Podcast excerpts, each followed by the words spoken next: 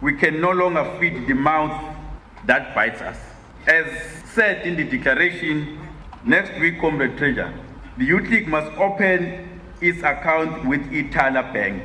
As part of escalating the plight for the fully fledged state commercial bank and the practical rejection of the abusive commercial banks. If we are serious about being a developmental state, our government must not be heavy footed in disciplining and directing the private capital.